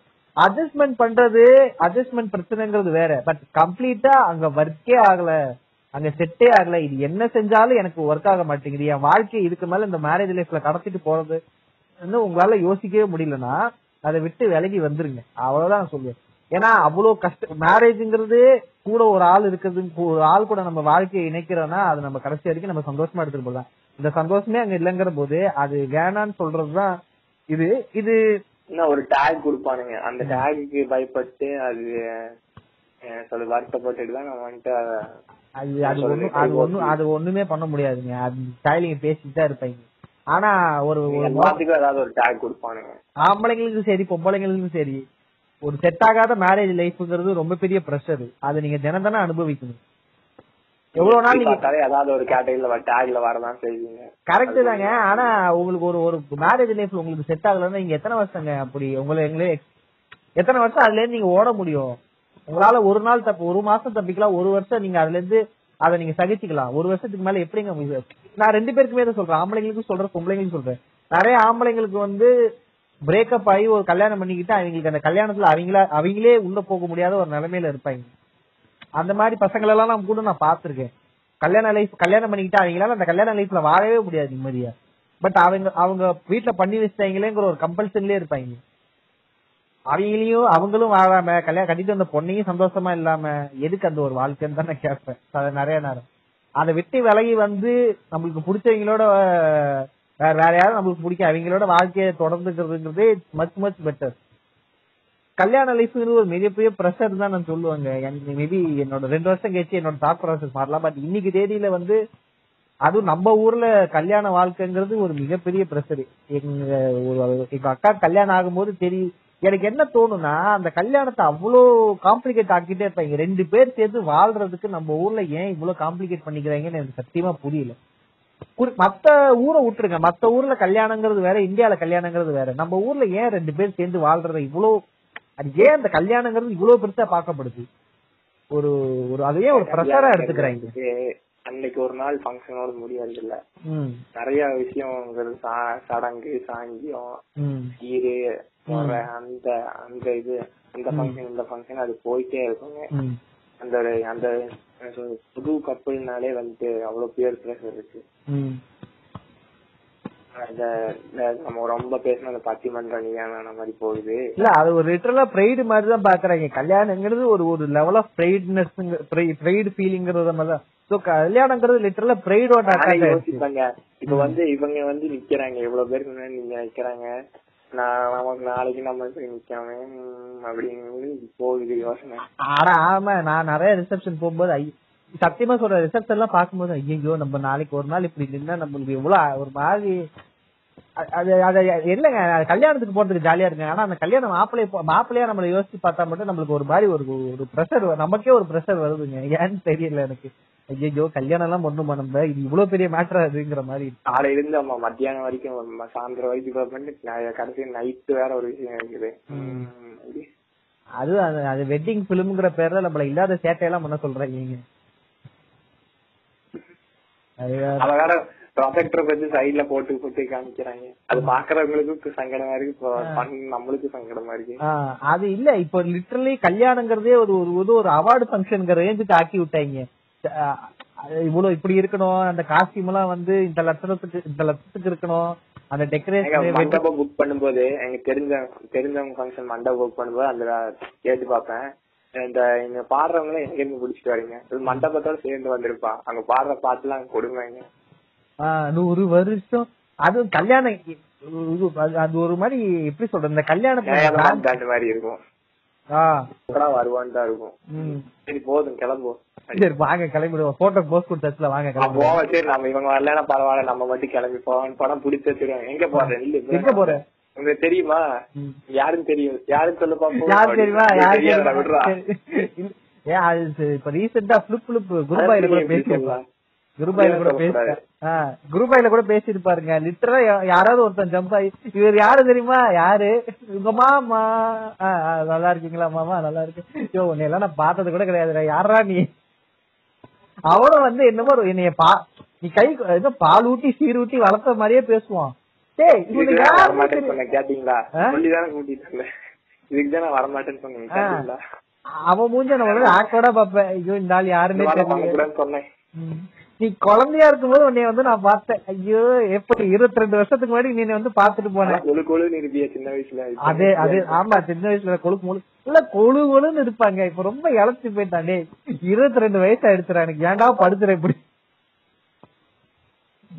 என்ன? காலங்கள் இது ரொம்ப வருஷமா ஒரு. டைம் கேட்டா பரவாயில்ல. வரணும் அப்படியே போன வாரம் தான் ஏதோ ஃபங்க்ஷன் ஏதோ கேட்டேன் திரும்ப. திரும்ப அதையே கேக்குறேடா வேற ஏதாவது புதுசா இல்ல. இல்ல அவனுக்கும் தெரியும் நம்ம அவனை பார்த்தது இல்ல என்னன்னு தெரியும். அவனாவது கொஞ்சம் அப்பா நான் தான்ப்பா மாமா பெருசா பார்த்தல அந்த மாதிரி கூட நடந்துக்க மாட்டான். என்னமோ வருஷ காலமா நம்மளுக்கு தெரிஞ்ச மாதிரியே பேசுவான். ஐயோ நம்மளும் நம்மளும் சரி வழி இல்லாம சரி பேசுறான்னு இந்த ஆள் வேற நம்மளும் தெரிஞ்ச மாதிரியே காட்டி போன நம்ம வாழ்க்கையில நாலு விஷயத்த இது நடக்குது நான் அது பண்றேன் இது பண்றேன் நம்மளும் போட்டு விட்டு போயிடுவோம். ஐயோ ரொம்ப ஆக்வர்டா இருக்குங்க அந்த சுச்சுவேஷன் அதனால இந்த கல்யாணத்துக்கு போனா கொஞ்சம் ஒதுங்கியே இந்த சந்தான பாஸ்கர் பாஸ்கர்ல உட்காந்துருப்பாருல அந்த மாதிரி கொஞ்சம் ஒதுங்கியே உட்காந்துருப்பேன் நீ கந்த சீக்கிரம் நம்மள ஏதாவது செஞ்சிருவாங்கன்னு. ஸோ இது வந்து ஒரு பெரிய டாபிக் இந்த கல்யாணங்கிறது சொல்லிட்டு ஸோ ஆல்மோஸ்ட் நாங்க கொஞ்சம் நிறைய விஷயங்களை கவர் பண்ண பாக்குறோம் பார்த்துருக்கோம்னு நினைக்கிறேன். நாங்க கவர் பண்ண நினைச்சது வந்து இந்த ஒரு சின்ன வயசுல கல்யாணம் பண்றதுதான். அது ரீசெண்டா எனக்கு வந்து இந்த ஏஜ் குரூப்ல கூட இருக்கவங்கள ஒவ்வொருத்தனா கல்யாணம் பண்ண பார்க்கும்போது ஐயோ நம்ம வாழ்க்கையில பொறுப்பில்லாத நாதாரியா சுத்துறோமோ? இந்த டாபிக் நம்ம பேசுறதுக்காக நிறைய கைகள் தகவல் நம்ம நம்மளால வந்தாலும் ஆச்சரியம். இப்போ வந்து க- நல்ல வேலை பேஜ் இல்லாதனால நம்ம கிட்ட எவனும் கொந்தளிக்காம விட்டான். ஸோ அவ்வளவே இத்துடன் இந்த பாட்காஸ்டை நிறைவு பெறுகிறோம். ஸோ இதை கேட்டுட்டு கல்யாணம் புதுசா கல்யாணம் ஆன உங்க ஃப்ரெண்ட்ஸ் அவனுக்காவது அனுப்பிச்சு விடுங்க. அவனுக்கு பர்சனலா ஹெட்போன்ஸ் போட்டு கேட்க சொல்லுங்க. பப்ளிக்கா கேட்டு மானத்தை வாங்க போறான் ஸோ கல்யாணம் ஆக உங்க ஃப்ரெண்ட்ஸ் கல்யாணம் ஆகுறாங்க. உங்களுக்கு கல்யாணம் ஆகல அப்படிங்கிற ஒரு இதுல இருந்தா கவலையே படாதீங்க இந்த பாட்காஸ்ட் பேசுற ரெண்டு பேருக்கும் அதே ஃபீலிங்ல தான் உட்காந்துங்க அதுவும் குறிப்பா எனக்கு. ஸோ சாமி செல்வி நீங்க என்ன சொல்ல விரும்புறீங்க கடைசியா? ஏங்க நீங்க வேற கல்யாணம் தான். கல்யாணம் ஆனவனுக்கு கேட்க சொல்லிட்டீங்க. பாவங்க அவன். இல்ல இல்ல கே இல்ல இத கேட்டு தெளிவா நடக்கிறது தான் நாங்க சொல்றோம். நாங்க வந்து ஒன்னும் கல்யாணத்துக்கு எதிரியெல்லாம் கிடையாது. கல்யாணம் பண்ணிட்டு அத நாங்க பேசுறோம் நாளைக்கு நான் உங்க கூட ஜாயின் த கிளப்ங்கிற மாதிரி ஜாயின் பண்ணிப்போம். அது வரைக்கும் கேளுங்க.